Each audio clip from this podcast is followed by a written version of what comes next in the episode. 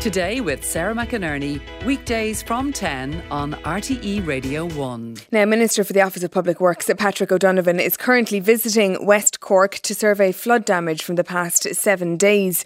Yesterday, our reporter Brian O'Connell went to Rosscarbery, Rosscarbery where the clean-up after record levels of rainfall is still ongoing. And this really was an incredible amount of rain and subsequent damage, wasn't it, Brian? Well, it was because last Wednesday morning the beaches were quite busy in West Cork and in Ross Rosscarbery. It's close to some of the best beaches in the area. But when some people woke up the next morning, their homes had been hit with about four feet of water. Flooding would hit again on Friday, and there remained a yellow rain warning in place for parts of this week. And I suppose locals have fears again as we move towards the weekend.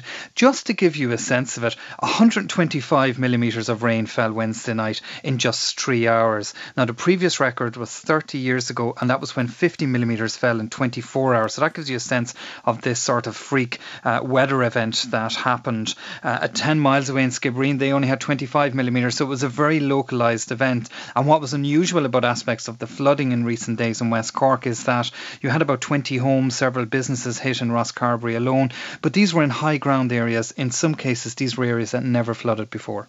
Okay, so you spoke to some of those who were worst affected over the past week. We'll begin in the home of Pauline Hayes. She's lived on the street all her life. She slept through the flood actually and didn't realise anything was wrong wrong until she walked down the stairs Thursday morning. And in this clip, you're going to also hear from Carmel, whose husband has a very serious illness. And again, her home was also flooded.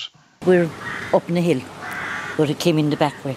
So we're going to go in and have a look at your house. So we're just going to turn off the uh, dehumidifiers. Is this the watermark here? It's about yes, maybe two feet, two and a half feet. Came down the stairs and came halfway, and the whole place covered in water. No, no water, just muck. Muck. Yeah, and all the furniture everywhere, and the fridge on the floor. All my furniture in the front room was at the window. I said, "What's after happening? Did someone break in?" Until I just saw the floor and saw all the muck. It went up three steps of the stairs. Your lovely kitchen gone. Everything, everything. Table and chairs gone. Everything that I ever had.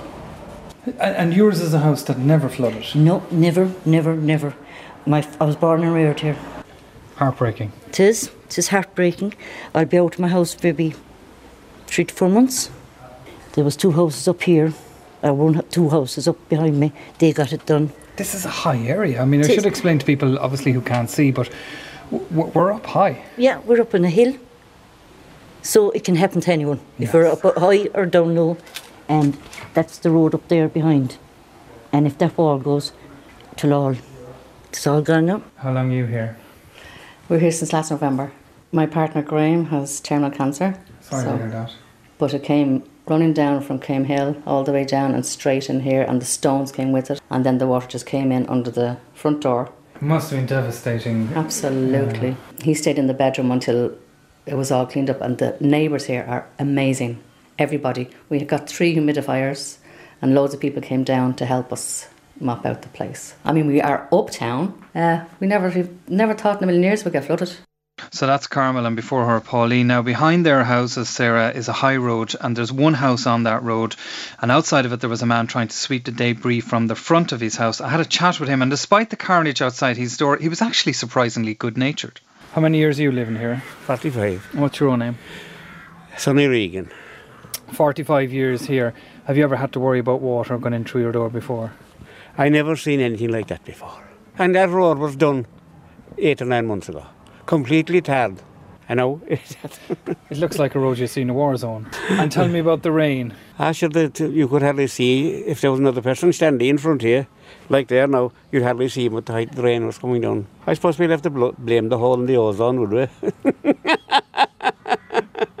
But but isn't that a point that this is climate change? Oh, just climate change, without a doubt. Like in 45 years, I've never seen it so much be climate change. We can, we mightn't stop it, but we can hold it back a bit anyway.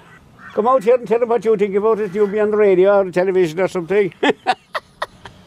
you, did you see the sludge or the water coming down Then Were you watching it? Looking out the window for two hours. Upstairs. yeah. Yeah. Have been like watching a film. Oh, it was.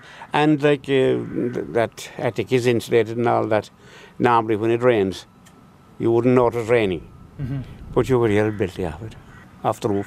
Uh, at least you managed to escape, but the road is going to take a bit of repairing, isn't it? Between the wall now and that road, I say we'll be looking to have it into the middle next year before it'll be right. So that's uh, Sonny Sonny, as I was calling him locally. Um, uh, there's a lot of good work happening on the ground. Cork County Council, they've got the N71 reopened. Some other roads need to be opened. But I suppose locals are looking for a multi agency approach. You hear that a lot of times in flooding areas. That's what they want. Uh, I met with Michael Welch, he's from the local Tidy Towns Committee, and he told me why he thinks so much damage was done. I suppose you have a lot of development. Um, hard surfaces where water would normally be retained or where you would have natural attenuation. On the other hand, then you have the agricultural side of it where ditches are knocked and there's a bit of clearing done. So there's nowhere to retain the water. So when it hits into the bowl, which you can see around here at the top of the, well, the hilltops around here, it falls into that. It was just a volume of rain that fell over a short period of time. Now, is this going to become more of the norm going forward? We don't know. I think we just have to plan for, for this in future. We're not planning for what happened 100 years ago. We have to plan what's happening now. But I know in covering flooding events previously, sometimes it's where housing is built on what would have been natural floodplains. Sometimes it's where rivers aren't being maintained. People would argue they're not being dredged, you're not keeping the floodgates uh, opened and away from debris. But this seems to me to be a, a, multitude of things came together at once here. Yeah, I would agree with you totally. This is not a, a single problem, or there won't be a single solution to it. You have the land, the development with agriculture over the years. You have all the, the building area, all the hard areas, all the natural attenu- attenuation areas, and where water would be held. They have all been, I suppose, eliminated over the years. So and I remember being at a conference in UCC maybe two years ago where an expert was talking about paying farmers to allow their land flood. There were, there were natural floodplains there in the past. But I think the modern way of thinking don't utilise land that way. It doesn't do any harm if the land floods. This could be a test case for the rest of the country because what happened here is going to happen everywhere else in the future. You know? So I think there needs to be a national approach on this. It isn't just for Rosscarbery, but Rosscarbery would be an ideal test case for this to look at all the problems and come up with solutions Brian, thank you very much for that report. And we'll be speaking to Minister Patrick O'Donovan after 11 o'clock. He is, as I said earlier, visiting the area at the moment. Right now, though, it's just coming up to 11 o'clock. We'll go to Susan Jackson on the newsroom.